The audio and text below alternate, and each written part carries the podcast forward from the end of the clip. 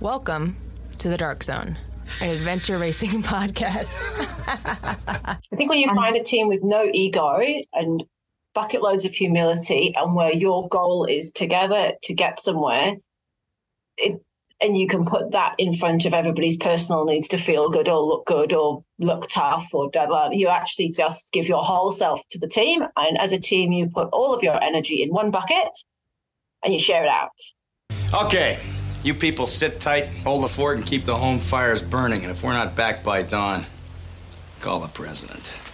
You're going the wrong way! What? You're going the wrong way! He says we're going the wrong way. Oh, he's drunk. How would he know where we're going? Yeah, how would he know? Thank you. Thanks a lot.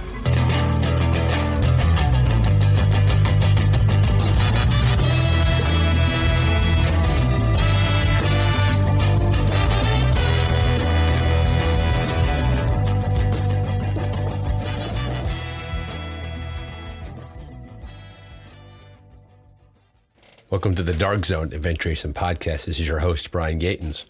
For today's episode, we are joined by the Mountain Designs Wild Women team, fresh off their win at the Legends Expedition Race, put on by guest of the podcast, Chris Dixon. The team consisted of Kim Beckinsale, who was the team captain, Alina McMaster, Cass Kimlin, and Dell Lloyd. Dell was great about getting this episode up and running, and we're very, very grateful to Dell for her work in making it happen. We go deep into their experience as an all female team here, their joy and hard work in winning the race, the challenges on the course, including a lot of mud. They do a really nice job breaking down the race, and we're very happy to have them on the show. I also want to point out they are a super experienced team. Uh, between the four of them, they have 78 years of adventure racing experience. And so, for those of you who are newer to adventure racing, those who are students of the sport, you want to build your understanding of what we do here in the event racing community, you cannot ask for a better listen along the way. So, thank you to Kim, Alina, Cass, and Dell for coming onto the Dark Zone. Sit back and relax and enjoy the show. As a listener of the Dark Zone, you know that we support Ascend Athletics. We encourage everyone to head over to ascendathletics.org and check out their new initiative called Invest in Her, an investment in the future of girls in places where access is limited. Ascend Athletics does a great job working with young women in Afghanistan and Pakistan through education, climbing, and other opportunities. We encourage all of our listeners to visit ascendathletics.org and check out Invest in Her. Thank you for being a listener, and thank you for supporting Ascend. And remember, Ascend pays nothing for this sponsorship. We like what they do and are proud to pass along word of their good work. Welcome to the Dark Zone and Adventure Racing Podcast. This is your host, Brian Gatens. So, we are joined from the other side of the world by the Mountain Designs Wild Women Adventure Racing Team. They just won a big race down there in Australia. I'm going to turn first to Dell Lloyd. to Fill us in on who they are, what they won, and what it means to them. Dell, welcome to the show. Take it away. Thanks, Brian. It's a privilege to be on the show. It's super excited to uh, to be here with you. Um, yeah, so Mountain Designs Wild Women Kim, Alina, Cass, and I'm Dell. Kim is our team leader and um, an amazing advocate for women's sport in Australia. And um, yeah, has been uh, leading the wild women for, oh, uh, 10 years? Yeah, 10 years. So, from what, um, from what I've gathered, yeah. Kim Kim is Kim is a, a, an outright rock star when it comes to the Australian adventure racing scene. Is that is that a true statement, Kim? Oh, look, my dancing isn't that great. Um, but yeah, definitely running on rocks and doing all the adventurous stuff is definitely my passion. So, uh, yeah, that's, yeah, probably more than half of my life is something to do with adventure racing. Excellent, excellent. So, Dell, who else do we have there? Uh, Alina, you should say hi. Hi. Now, now, if, if I'm if I'm correct, Alina is a world champion, but she's very very loath to admit it. Is that true? Uh, possibly. I mean, I've been in the event racing scene for quite a long time since 1997. It was my first race. I'm not great at dates, but I'm pretty sure it was about then. So yeah, it's it's been a while. And I'm correct, there's a couple eco challenges in there too, as well as some world championships. Yeah, yeah, done some eco challenges, Primal Quest, um, Southern Traverse, GodZone. Um, yeah, I've been I've been around. If, if, if, if, if it exists, you've done it. we lost some sleep last night because these guys got talking about Eco Challenge and we just had the best laughs. Oh my goodness, stories. Hey. I will tell you. Anyway, that's, that's on, the, on my other side, Cass. Um, so I, I, I'm the baby of the team, I suppose. Um, I don't, I don't have anywhere near as much uh, experiences as these girls, but um, it's yeah, um, I'm really happy to be part of the team, and I've, I've been racing with Kim for probably 10, 10 years now, uh, fairly regularly. So I've, I've had a really amazing mentor to to guide me on my adventure racing journey, and um, hopefully for still a long, long time to come yet. So, so, so clearly, the biggest thing that you, you bring to the table with, with all your experience is the fact that you've been racing together. And also, I know there's different permutations of, of the team, but you have so much base and so much experience. Rarely do you come across a team where the youngest member in the team has 10 years experience. And so you've layered all this over time. And, and I have to ask, you, you just had a pretty big win. You had a, a big win down there, down in the legend. Let's work backwards. Let's talk about your most recent win, and then we'll back into the other things that you've done. So, what race did you win, and how did the race go for you? So um, yeah, so we have just completed the Legend Expedition race, and it's the the second round that um, of that event.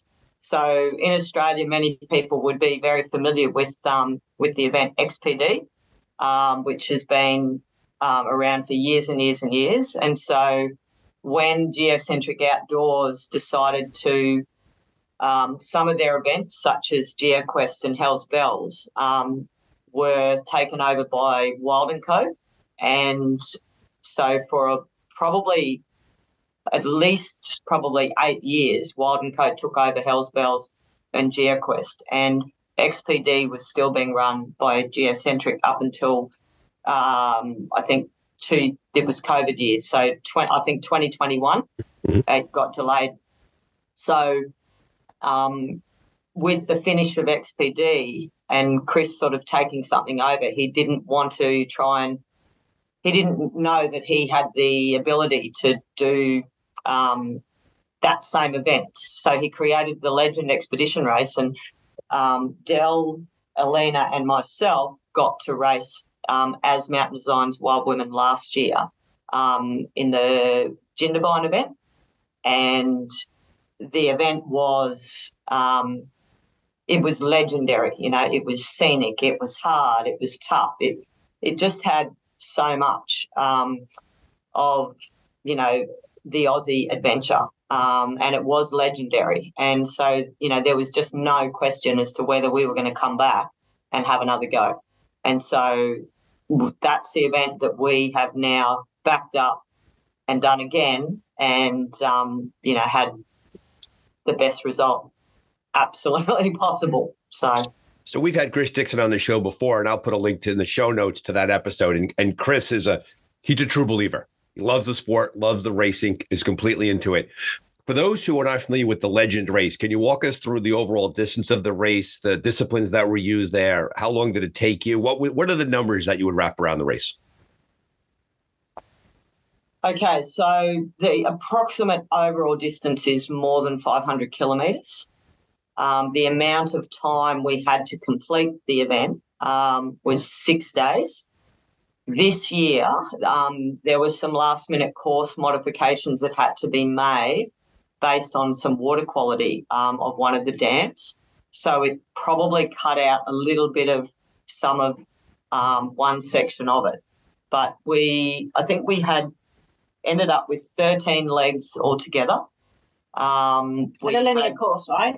Yeah, big circle heading sort of southeast and then heading sort of north up into the high Otways. The whole Otway area we sort of traversed on bike on pretty much everything. And then it was a big, the tail end of the race was um, a sort of an 88 kilometre trek along what we probably anticipated to be a pretty flat, cruisy beach trek but it was a hilly up, down, up, down, up, down. like 3,000 meters of elevation. yeah, that's that's a And beach. That's nice and flat. that Was a very short paddle of 13 kilometres, which actually took um, about over four hours due to a sudden loss of water. Oh, I'd heard Uh, about that. There was was it the yes. was it the engineers? They changed the, the, the dam. Am I right about that? They dredged the. the That's right, they dredged it. Yeah, so we renamed it the mud wallow leg instead of the kayak leg. Yeah. We might And, talk a and bit so you were about- fully expecting water, water. You thought you'd be able to kayak and at 13k, Oh, yeah. right? The You, you zip right down there. was- Yeah, the first checkpoint was awesome. We'll come back to that later. But yeah, the, the Legends race is like the preeminent expedition race in Australia now, and it was in a beautiful spot up in the high country last year, all above a thousand meters, and this year in Victoria. So most people, it's I don't know how good everybody's geography of Australia is, but kind of down the bottom of Australia on the Great Ocean Road. So like Google search Great Ocean Road, you know, beautiful rocky coastline, obviously a road along the side, and then but just up into cool temperate rainforest and amazing mountain biking tracks and beautiful creeks and rivers. So yeah, it was a real treat to be here. And I'm from Victoria, so I need to give them kind of how Oh, of course. oh, and they have blackberries, which I love the different vegetation all over Australia. So when we found blackberry plants, my lovely Queensland and New South Wales teammates, uh, like they were growing berries. Oh, we could eat the berries. Yeah, they're a pest in Victoria. But um, we were um, enjoying traveling through the country. And yeah, it was very, very cool. And and so in in this race here, that is, is the six day races that came together. It was it was 144 hours in total, about 500k. There were different cuts here and there. How long did it take you to cover the whole course? What was your winning time? actually. We got back on Wacky Wednesday. We'd gotten we were out on the course long enough to forget what day it was. I mean, they were all funny names.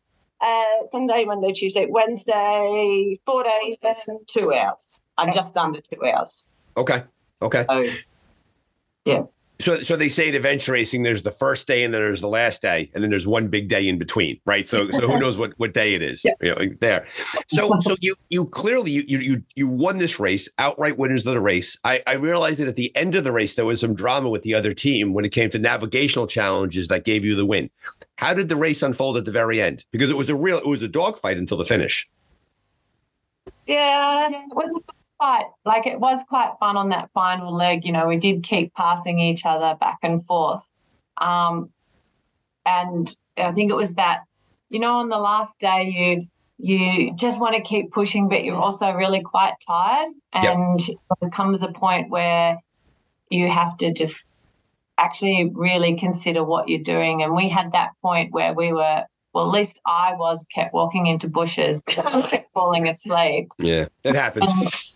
And I just said, I think we're just moving too slow. We need to take a last final 20 minute nap, Mhm.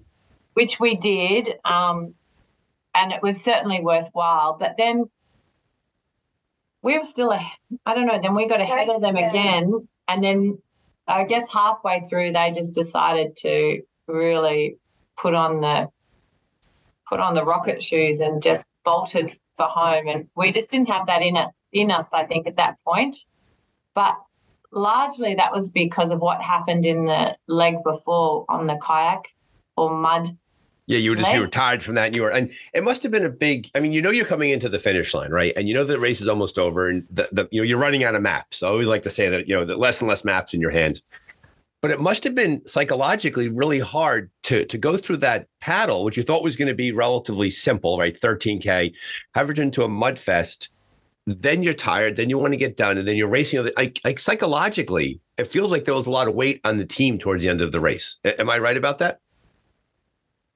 Um, like I think we knew that they hadn't done the full paddle, so I think it's probably worth telling the story, right? So we go out on this paddle, beautiful sort of um, estuarine lake thing, you know, the sun's setting. We're going really fast, trying to get through before dark. You know, paddling among these amazing reeds and like tricky checkpoint. You know, like you to pull in and climb three foot up the bank into the reeds to, you know, whatever.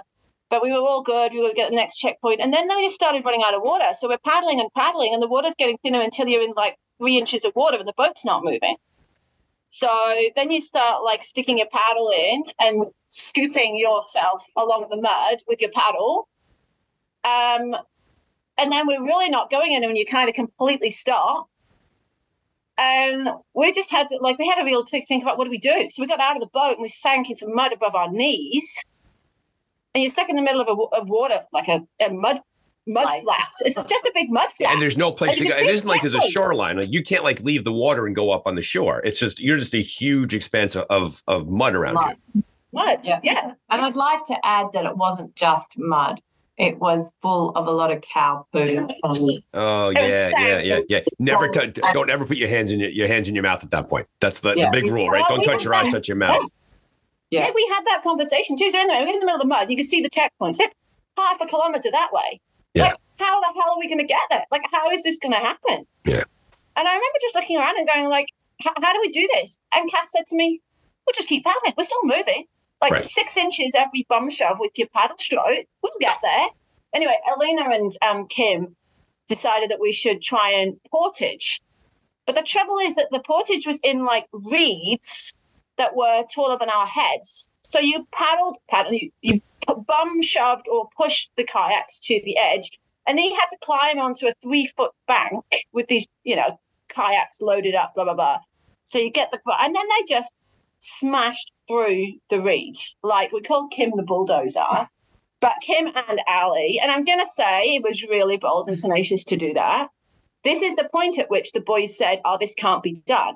Right. So the boys And walked men away from it, right? stopped. At that point, they're like they they they threw the talon and they missed two checkpoints, I believe, that that, that Yeah. you received, right? Am I right about that? Yeah, yeah, yeah. So but we need like we Yeah, we yeah. had actually got ahead of them on the previous leg, and we we didn't know what our lead was, but um, by the encouragement that we got at the TA before we got out onto the paddle, by the sort of um, lack of really lots of questions, everyone was sort of hurrying us Yeah. onto the water. You could tell. Yeah, they want they wanted you to get going, so they knew it was close. Yeah.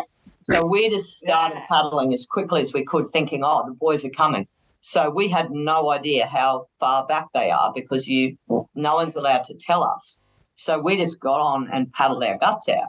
And so what happened was we were out there doing this drag. Um, it took us more than two hours to get two checkpoints.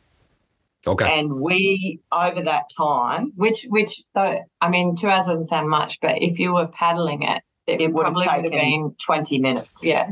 Well, right, and that's and so that's where it gets really hard mentally, right? Because time, Yeah. distance, and time are relative.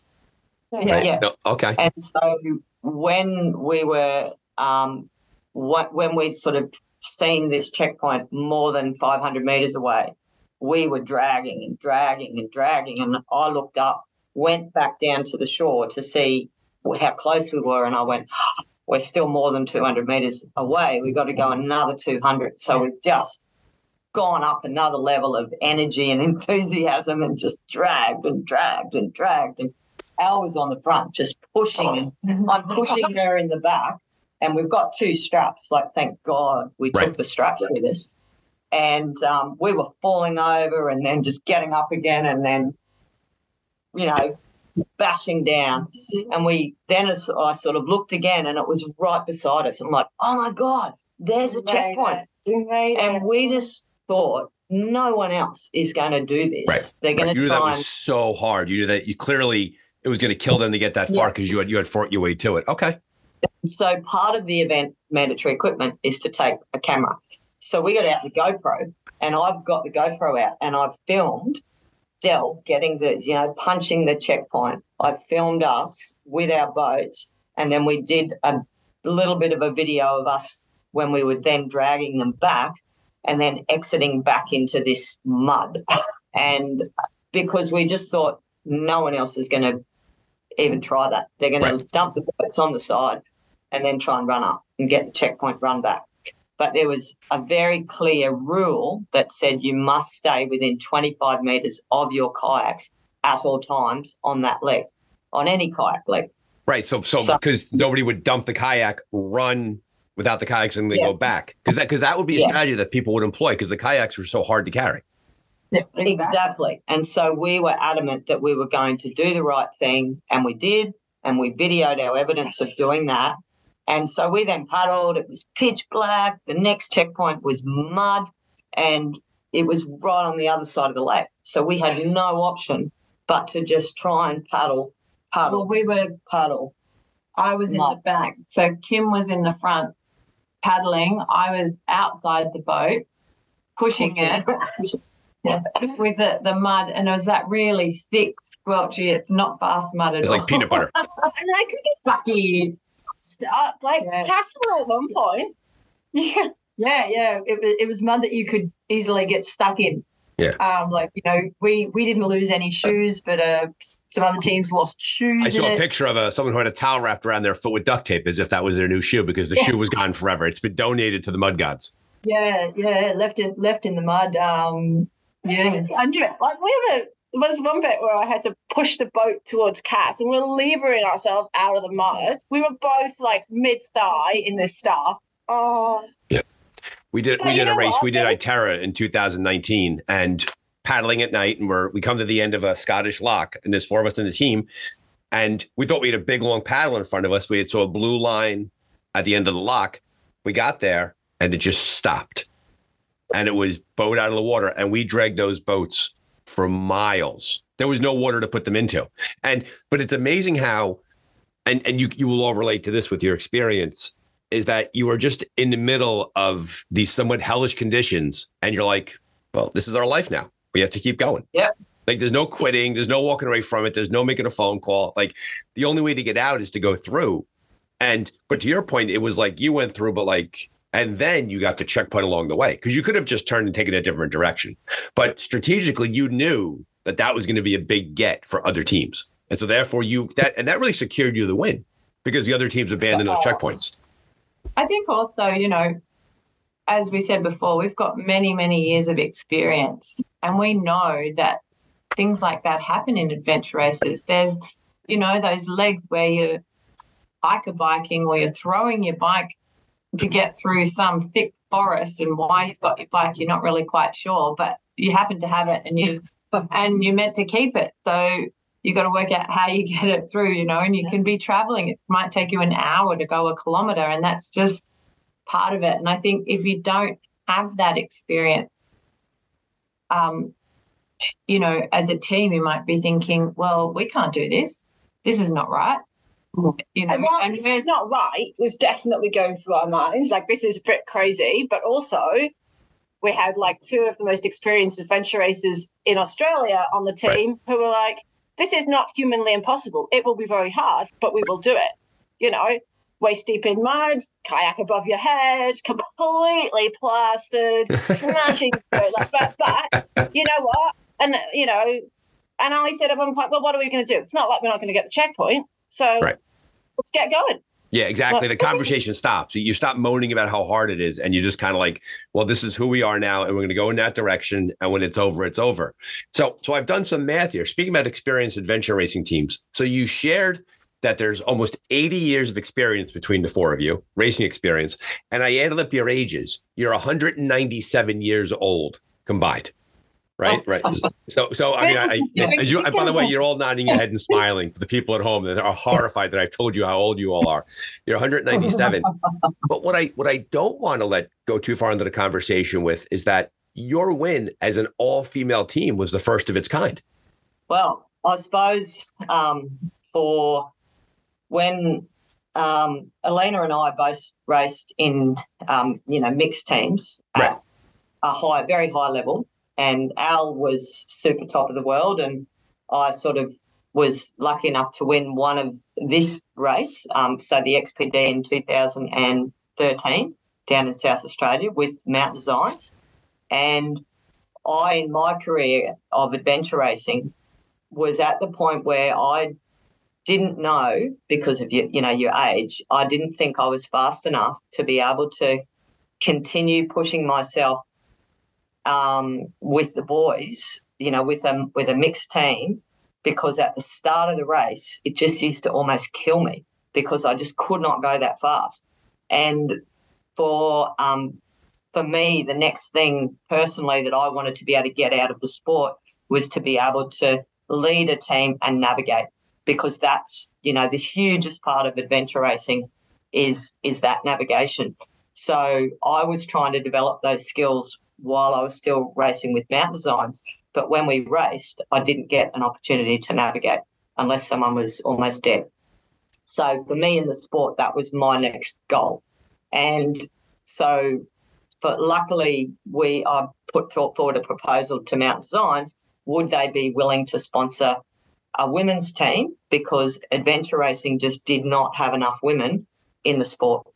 And I felt that um, part of what I wanted to do personally was to be able to grow and nurture and motivate, encourage more women mm. to not only get into the sport but learn all of the skills so that they were a genuine, worthy part of the team who was fully capable across all disciplines. And so that's probably the big philosophy behind Mountain Designs Wild Women. And so, um, you know, Cass and I, Cass was in the original Wild Woman team with me. Um, and we started off probably with a, you know, like GeoQuest Hell's Bells. And then my first leading expedition race, Al was in the team down in, we did an XPD in Tasmania. And with one of our other original wild women, we completed that course. We had an absolutely great race. And I think we were just out sprinted at the end by the men's teams. So we've always been against the men's teams, just like, you know, it's just so close. and the events often finish with a bike or a paddle where the guys are just stronger. And so with this one finishing, having like really short, fast legs at the start, and then this um, really long, hard bit at the end, we as women were able to just, I don't know, use other things that we have to, I suppose, achieve that result. And um, yeah, and I suppose we've always wanted to do well, never thought that that was actually going to be possible. Yeah, I don't know. Like I've raced only a couple of races um, with the Wild Women. I've never been beaten by a team of four men while I've been hanging out with Kim, and I like that. um, you know, and I think we're all used to, you know, we've all raced mixed teams. We're all used to being kind of dragged around a bit and just having to be the person who keeps up. But when you race in a team of women, especially one that's got Kim's ethos in it, it is really empowering. And you know, there wasn't a huge depth of field but I really like we deserved that win. We went really hard. We went fast. We were smart. We used all of our skills and experience. Like, I mean, some things we didn't cover, like, you know, we had people vomiting on the first stage, and we had like food poisoning or something in the middle, and we kind of worked together and we looked after each other. You know, we had a heap of fun. We did all the right things, you know, super good humility, good self care, having a quite a lot of fun along the way. The navigation was accurate. We smashed it. We went really, flipping hard on the bike. We were towing. We were carrying each other's gear. We were, you know, encouraging each other. We flew. We were absolutely banging it. So, you know, when we're looking back, what did we do less well in this race? There's not a lot of things on the thing. You know, it was one of those races where actually everything went right for us. And in that mud puddle, we knew we had masses of experience, heaps of bloody mindedness, and we were damn well going to get through. And when we were smashing through the reeds and diving through the mud, one of the things on our minds was, wonder how many other people are going to give this a go and we were, you know, we didn't we didn't muck around either. We were like, right, get the job done, let's go. And so, you know, you know, I think we've already got the sleep strategy pretty right. So we deserve the win. Like we really worked for it, and um, yeah, like super proud. What do you credit your longevity in the sport? I think for me, um, so I've probably been in it the longest. um, and it's something, uh, you know, I've just loved it. I I had a, a amazing mixed team, and you know, we we raced together all the time. We were Team A Rock, and um, you know, I had some really good experiences. And then, and I raced with my husband the whole time, which was fantastic. And then I guess I had kids. And so that put me out for a while. And, you know, different things happened. We started our own business. Things got very busy, and um, so I kind of stopped for a while. But that's also And a bit of a blessing because those were years that you didn't grind your body to a nub. You took it easy on your hips and your Exactly. right. So you kind of took those Yeah. years that you you took off, and I put that in quotes on purpose because you weren't off. You were busy doing other things that prevented those overuse injuries that could have come if you didn't take that break from the intense physical activity. Yeah, potentially, potentially. I mean, like I've always kept active, and I did other other little races here and there, of you know, multi-sport type races or just whatever. But I did have a bit of a time away from any kind of competition, um, and then it started back again for me as my kids sort of got a bit older. I wanted them. I think they had a kind of a I don't know, something about the fact that they must have known mum and dad were pretty good at things. Mhm. And as a result, I felt like they didn't want to put themselves out there because even though we never had any expectations for them, I, I kind of have this feeling that I they didn't want to do something because they might not win. And so I said, well, okay, said to myself, I'm going to start going in random competitions. And I just just went in, you know, like um, off-road triathlons or a mountain bike race or a multi-sport race or or something like that, just to show it. You know, when I first went back, I had my first child at 40, so you know, I'm not a young mum either. Um, and so back in my late 40s, I started again just to show that it doesn't matter where you come or how you go. It's if you enjoy it, do it. If you don't enjoy it, don't do it. That's fine. But if you enjoy it, have a go. You don't need to do it to win. You just need to do it to enjoy it. And sometimes for me, I like the competition because it makes me push myself that bit further, which I like. If I just go out by myself for a ride, I just plod along and I think about something. Yeah, I agree. I think psychologically, I'm sitting psychologically, on I a think we do very like, well when there's something waiting for us. Like I know, Yeah. like when the race season ends, and I have like my kryptonite is like November and December, because like race season's over and the holidays are here, and I'm kind of aimless, and I make terrible choices when it comes to training and nutrition, and I just I always go into a hole. So to your point, having a thing on the horizon that is kind of scary and kind of hard serves as a motivating tool. Yeah. Yeah. I think just talking about kind of the sports and longevity. So, like my story is a little bit like Ali. You know, I had an amazing uh, mixed team. Like I love them all like brothers. But I stopped to have kids, and they all got broken and injured, and it wasn't going to happen anymore. But the passion for going out and having amazing experiences, I. I'd love expedition racing more than the short races, hands down, because it's a journey and you get to go out and live in the back, live in the bush for a week with your backpack and some mates. You know, there's no technology. There's like it's a just so It's greatest, I agree. It's just so amazing. And so I had a bit of break. I I had a bit of a break while we had kids and um, came back feeling like I wasn't going to be that fast. So coming, being able to join the expedition team has been been really cool. And I think it's something about the sport that, and the community that makes you want to want to keep doing. But Cass did not have a break for kids. Oh, I had did. So I've um yeah. I, yeah, I did. um yeah, um well yeah, I I I guess the the variety in the community and and I suppose my my passion for my my teammates and the the people that I that I love um brought me back to the sport really quickly um after I, I had my little girl. She's only Um, three. Cass is a three year old. She's three. And Kath is still young. Um, so yeah. And I like I like coast that. By the way, I. I love I love this team. By the way, that that and this will this will make people's hearts sing. Is that the young person is in their early forties?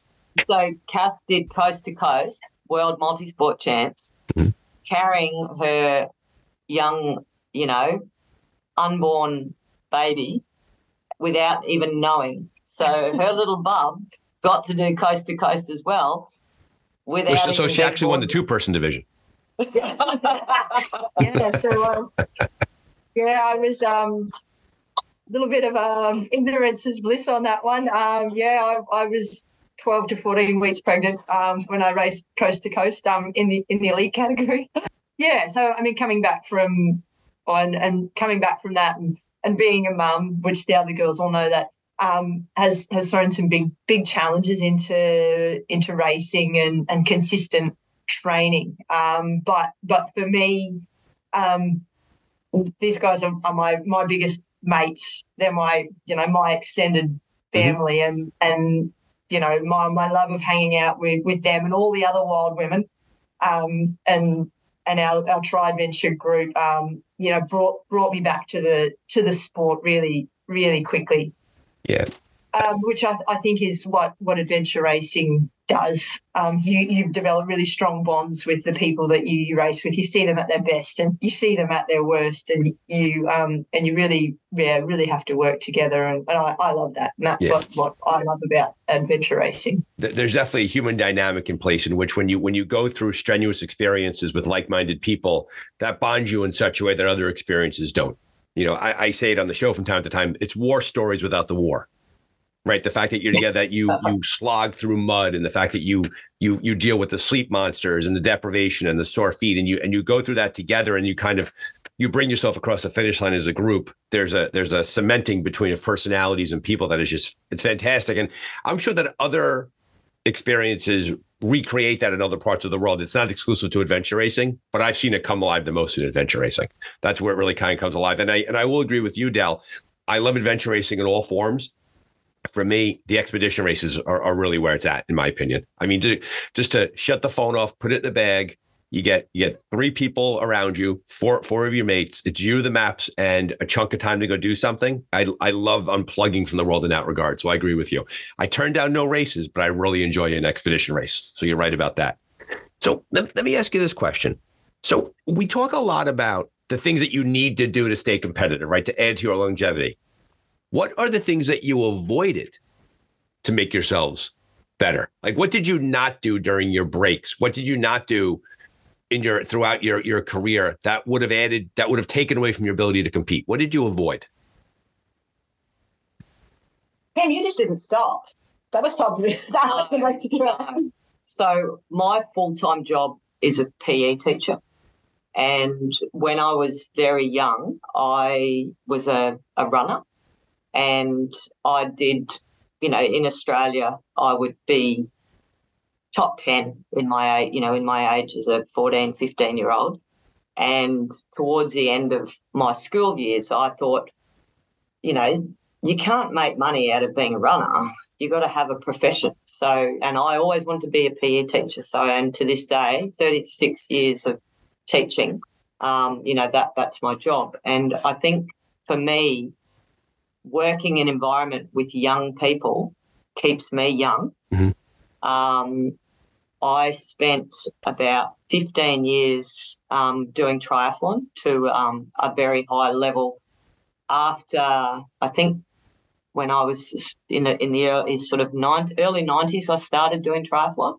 Um, and I had a swimming and running background, so I just had to learn how to ride a bike, which wasn't that easy for me. But I'd ridden a bike, but just not fast. And I love the challenge of that. And I think, um, as my sister just reminded me the other day as well, that as a kid, I used to watch on TV Survival of the Fittest, and I wanted to do that. And but for some reason, I lived in a city. It just wasn't what it was. I did. I got my job, and I became a PE teacher, and I love that. And as I've got older, I've just never been afraid to just try something a little bit different to push myself. And so when you did triathlon at first, I thought, oh, this is great because you swim and you ride and you run and you get a break. But it was super repetitive and more likely to cause injuries because it was all this running on the road. So while I was doing triathlon, I also, just before I started doing super well, I did a few mountain running races and I did really well. And I just had this skill about being able to run down a hill fast. So all of a sudden, my triathlon coaches were saying, Oh, no, you can't do that anymore. And I thought, hang on, this is, I love doing lots of different things. And so I think that is the key is that just doing things differently and never doing too much of one thing that you get sick of it. And so that's what and, you avoided, right? You avoided those repetitive behaviors over Yeah. time, right? You didn't, you didn't like we see it very often. You know, we have a there's a little bit of insanity in America when it comes to youth sports. And if someone shows a skill set like in baseball or in tennis, that that's all they will do all the time. And by the time they're Yeah. 18 to 19 years old, they've they're they're developing joints have fallen apart and they've grown to hate the sport. There's so many you Yeah. see these high school phenoms go off to college and they're almost relieved to get injured because the Yeah. pressure's off them to actually do it. And so, so one thing you avoided, right? Coming back to the question that I asked, one thing that you avoided was you avoided repetition, right? You you mixed it up a little bit. You also avoided a long layoff. That because you're a PE teacher and because you had that in your life, it kept you moving. You never got rusty. You're you never, you know, you don't need to go back to basics if you don't leave the basics. And the third Yeah. thing you did, which is important, was you were with you you have a job where you're around young people and young people are natural energy they're batteries and many adults myself included i work with kids also i draw energy from them it helps keep me young also so you're right on about that Definitely. And just that, and also for me, it's about then showing that you you can actually keep doing things for way longer than you ever imaginably thought possible. You know, so you know, when I was 15 and a runner and you know, early 20s, I thought, oh no, I'm too old to do that. And in triathlon, the same thing. I was at a high level, and the you know the all the money and funding was all going to really young people, and I was in my late my late 20s, early 30s, and it was like, no, you're you're too old to do really well. We're we're supporting all these young people, and and I thought, and I just kept trying all these amazing different things, and you know, I had a bit of a success, and you know, I'm a pretty quiet person, and I just push myself as hard as I can possibly go, but then also, um, yeah, just um, part of I've also being a teacher and is is the coaching side of things. So my brain, um, I just love to analyze technique and doing things smarter. So when I ride a mountain bike, my mountain bike training isn't about how fast I can ride; it's how fast I can ride using the least amount of energy possible, Mhm. and that is for everything. So paddling technique, I change my paddling technique throughout the whole paddle because I get tired. It's not my natural thing. So if I tried try paddle with the same technique for the whole paddle, I'll, I'll just get fatigued. So I paddle like this, and then I paddle like that, and and I think that's part of the learning process that you just gain with those years of experience. I think also to adventure racing, and we've seen it time and time again, is that the most physically strong team is not guaranteed a good a good race.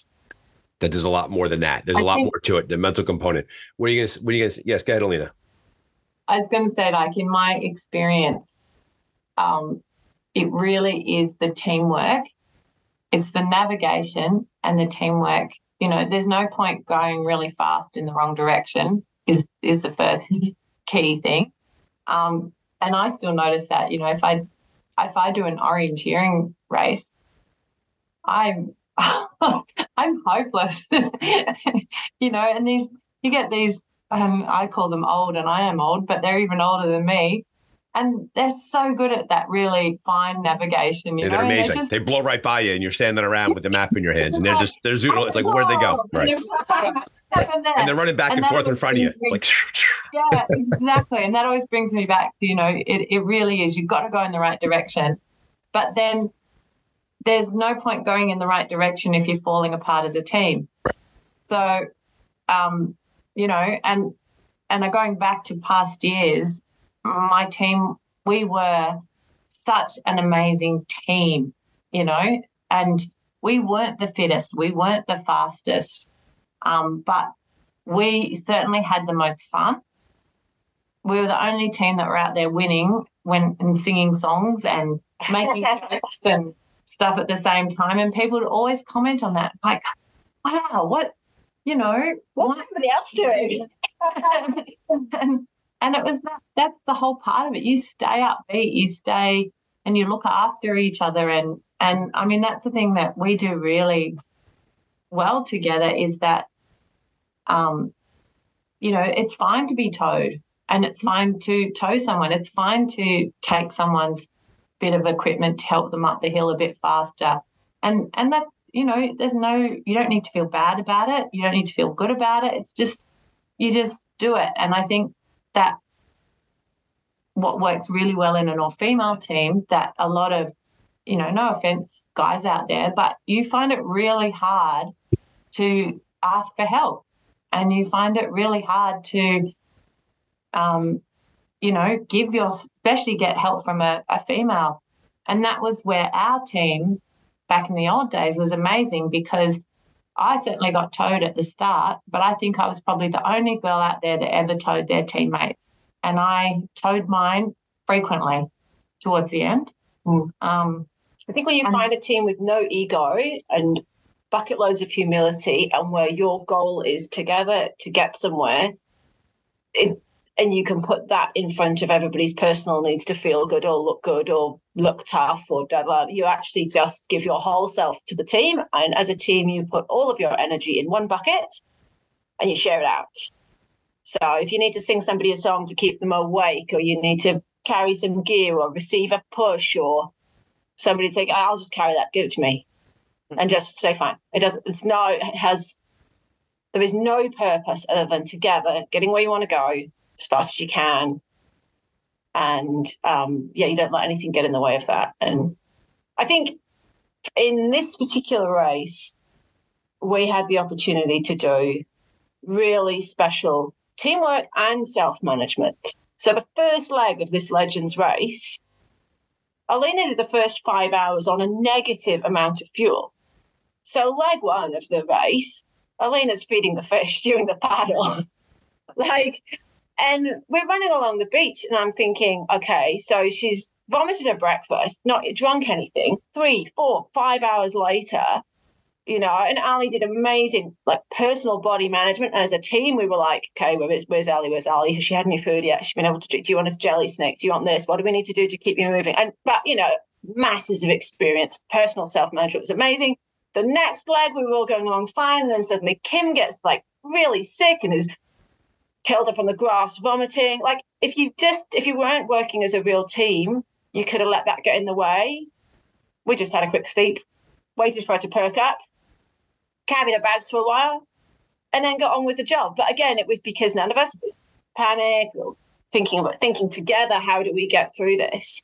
Um, and just yeah, that that that teamwork is really really cool. And frankly, it keeps me coming back to the sport because I love people and I love hanging out with people. And the, the dynamics is like, it's really special.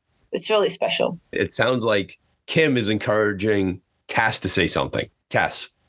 I, oh, I don't. I don't say. I don't say a real lot. Um, and I think just circling back to you know things that we've avoided to to keep us going. Um, we've we've all avoided the the the I can't mentality. You know that that things are it's that's too hard. That's too difficult. You know, there's too many barriers. You know, I'm too slow. I you know we've all um, you, know jumped into races where we haven't been haven't been as fit as what we'd like to be. You know, or you know you've got those work and family challenges where you know oh, I can't I can't get on the bike today. I can't you know um, we've done really well to, um, I guess, you know, work around those. So what what can I do?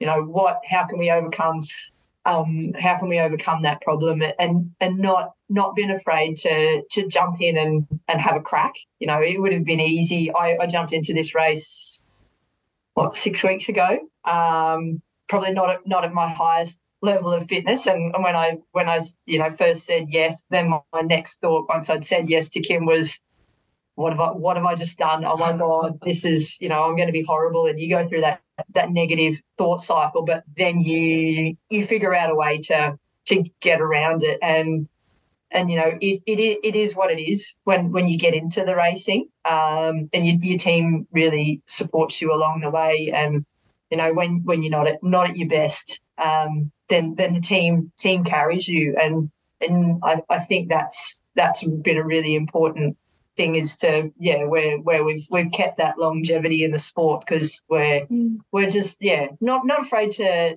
to have a crack even though things are tough. Yeah, well, what you don't, what you, don't do is you don't you don't you don't quit yeah. before the race starts. A lot of people quit before the race starts, and you don't do that.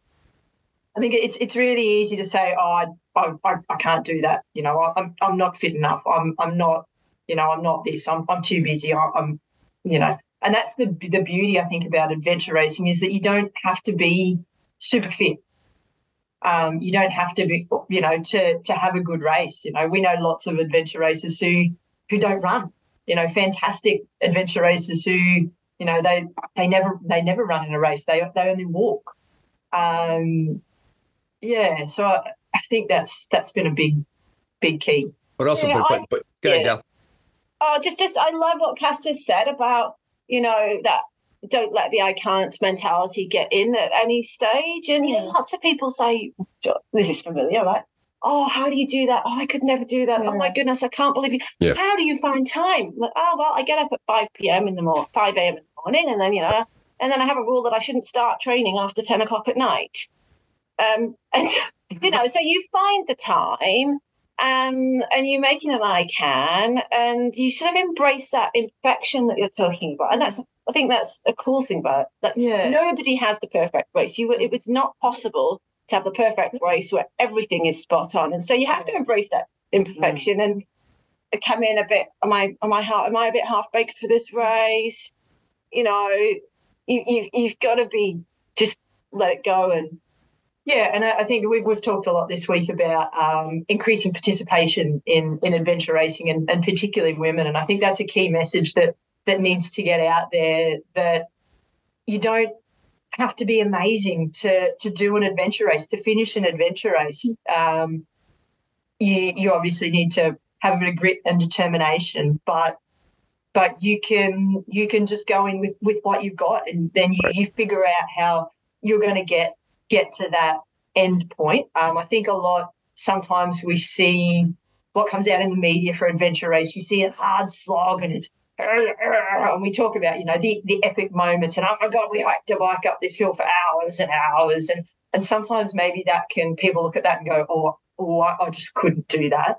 Um, so I think maybe that's that's something that the the adventure race community needs to embrace a little bit is is drawing in you know that that idea that that everyone can do adventure racing in their own in their own capacity. we're sitting here now and we finished a couple of days ago but we're actually um, in the back room of of where the finish line kind of is and we're actually waiting for a women's team to come and and come and finish. And they've just another all women's team they're they're on day five. Day five. And you know i'm sure they've had a lovely time out there and they've just been slowly trekking, you know, ticking off each leg. They've slept a lot, and you know that's fantastic. Good on them. I, think also too, and, and I've and much like all of you, I've had the chance to race across a variety of different sports, right? Triathlon, bicycle racing, whatever it is. I, I found adventure racers that the barrier to entry for personality for teammate is relatively easy. That you, you the, the, thing you have to jump over to be a good teammate is work hard, do your best to carry each other. Like don't be like don't don't be a quitter. I'm not saying you can't quit a race, but like don't have like that negative mentality right away, and your team will wrap its arms around. And and like we said before, I think you know longevity is really about doing all sorts of stuff, and and training for adventure racing can be anything. It doesn't have to be something hard. You can go out with your family and and walk up a hill. That can be your training. You know, it doesn't it doesn't have to be assessed as actual, you know, in quotes, training. It it can be just having a lot of a lot of fun. I asked that. Like I, I, I had a chance to talk to Jesse Spangler. He did very well at a race uh, at the race this past year, and I said, "Well, what's your what's your secret?" And he says, "I just try to do something every day." Yeah. Yeah. And I say everyday life things are also training, like carrying your shopping bags, two big heavy shopping bags, and walking home with them. You know, that's something that some people, normal people, don't do anymore because they don't, you know, get in the car, put the shopping in the car, use a trolley. So just more of those original lifestyle movements that we used to do um, as human beings much earlier in, you know, than our modern times. Um, I was, you know, one of my things is with the kids at school is sometimes do things the hard way. Not because it's it's not the fast way, it's the hard way, and it'll make you fitter, tougher, more resilient in the future. If someone is listening to this right now, and if they want to dip their toes into the water, if they want to try adventure racing, but it feels like a big thing to them. What should they not what should they think, but what should they do as a result of this? Right. Well, this is this is where I I came into um, adventure racing um, because of because I knew Kim. Um, Kim actually took me away in some representative sport teams um, as a phys ed teacher, um, and probably was was you know um, somebody that I, I looked up to. So those of you that don't know, um, Kim also when she's not racing and training and and teaching full time, um, also runs a, a, a business called Tri Adventure, which pretty much offers offers adventure racing style um, training, coaching, and, and social as, uh, social aspects. Um, so I think um, you know finding finding a, a, group of people that you can sort of hook into like that um, that are close to you. I know that's that's difficult um, in in some places that, that that just doesn't exist. So um, you know seeking out seeking out people who who have that experience and and can sort of sort of guide you. Um, so you know Kim and Jan run run adventure style sessions most most weekends that that people of all different levels can can rock up to. I know you know um, you've had people lately e-bikes and and all those kind of things, um, and and we make make those sessions work for, for whoever turns up. I mean, again, that that fosters that bit of you know teamwork and and working together. You know, when you know you're pushing somebody else's bike, giving them a tow to to help them along. So I think definitely seeking out um, people who who have that experience. And I think in in general, adventure racers are pretty happy to share that, share their experiences and and give their their tips, um, and also to to look at, at where you can get into some adventure racing. And I think that's um, Chris in our in our local area or back in Queensland has has recently just started to put on a, a number of of shorter races, those those six hour races, which which didn't really, which haven't existed in in southeast Queensland for for maybe the past ten-ish years. Um, so so that's given a really good opportunity for for people to, I guess, to to dip their toe into the water of adventure racing without committing to you know 24 or 48 an expedition race. Um, so yeah, I think that's probably a, a key to for people to to get in to get in there. Yeah, I think I'd say similarly, find an event that's going to be your goal and doesn't have to be a big one. And then find some good people. So if you live in Southeast Queensland, you are sorted because it has an amazing community. But if not, then find somebody else with the right personality who's happy to be positive and give it a go. And just yeah, see if you can get to an event and you will find people there who will inspire and help and nurture you. You know, you don't have to have a brilliant bike. You don't have to be any good at kayaking. You don't even need to be able to run. Um, I would say find an early opportunity to learn to navigate. So I have managed to avoid this for almost my entire adventure. I have three excellent navigators on my left. I had other roles. The only time I navigated is when Kim made me. she said, you want to do navigation? I said, nah. She said, here's the map. We're here. I'm good. I'm good. You guys go ahead. I'll catch up. It's one kilometer. It's one kilometer. What was it? and um uh, but um yeah, like I can do basic stuff, but um yeah, if you can it doesn't actually matter how fast you're going if you're going in the right direction. So maybe orienteering or um, other opportunities to learn how to get confident with a map because it's always nice to know where you're going or where yeah. you are. Found, we found that here in America, a, a, local orienteering club is a gateway to adventure racing. You go to yeah. orienteering meet because because because the maps are super specific, so they're easier to follow. That's one thing. Yeah. And on top of that, it's a, it's a it's a several hour event. It's 10k long. You're out in the woods for two three hours, and by virtue of where we live, we're boxed in by civilization.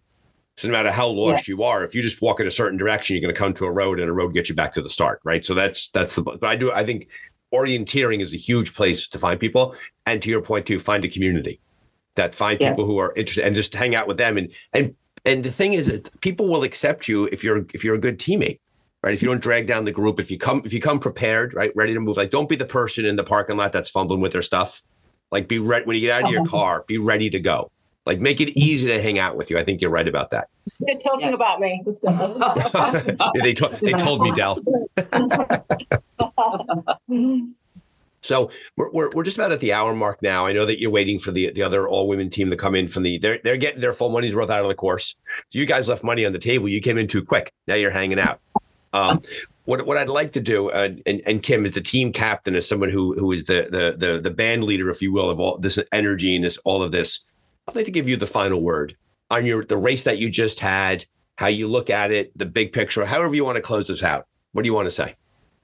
Well, um, I just would first like to thank these amazing human beings for spending you know, taking the commitment to spend, you know, that huge chunk of their lives, you know, it's not just this week, um, and just making it to the start because that's the part that often gets forgotten is just getting to the start line and how hard that is.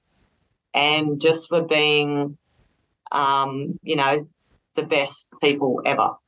Um, and it, it, I'm speaking like really honestly because you know everyone's li- everyone's got their lives, and I've got three mums here with me, three amazing mums, and I'm not a mum, so sometimes I'm not the most nurturing person in the world, but these guys are, and I tend to just go bulldozer forward, and I can forget, but having them on my team and our team and being wild women makes me a better person. And I know that what we then do is we, just because of who we are and what we do, we then help make other people better people. And we're honest, we're quiet, we're we're good people, and we just we want other women um, in the sport to have that opportunity to think I can do this. I'll we just know how good it is to get out in nature and spend time with great people and you just find things in your life that you never thought were humanly possible. And and as you know in humanity this sport gives us that opportunity to find ourselves and just you know change lives. So yeah i mm. just want to thank the girls. And also the one thing we haven't talked about is all the amazing people in the background of adventure racing are your volunteers and you know the people that put out checkpoints before the race pick them up after the race spend hours and hours and hours and hours and hours at TA is doing the same old same old when every different person comes in and they just are gold and so you know the whole sport the races, the race directors, the volunteers, all of the officials. We've just got this massive community, and it, and I think that what makes this sport so special. And um, for those people out there who haven't done an adventure race, just sign up for one, have a go, and you just might find that you're more amazing than you thought you were, and that you can do great things to help others. Well, there you have it, folks. Another episode of the Dark Zone Adventure Racing Podcast. Thank you to Kim, Dell, Alina, and Cass for coming on to the show. They were fresh off the course and they were fantastic. They love the sport. They love what it has done for them. They love giving back to it. They take pride in their win, the first of its kind, to have an all female team dominate such a strong expedition race. Thank you for being a listener to the Dark Zone. If you like what you hear, here, please make it a point to stop by your platform of choice and like and click and subscribe and rate and review and all of that. The algorithm likes it when you do that, and the Dark Zone loves having you as a listener. So, once again, thanks for being here.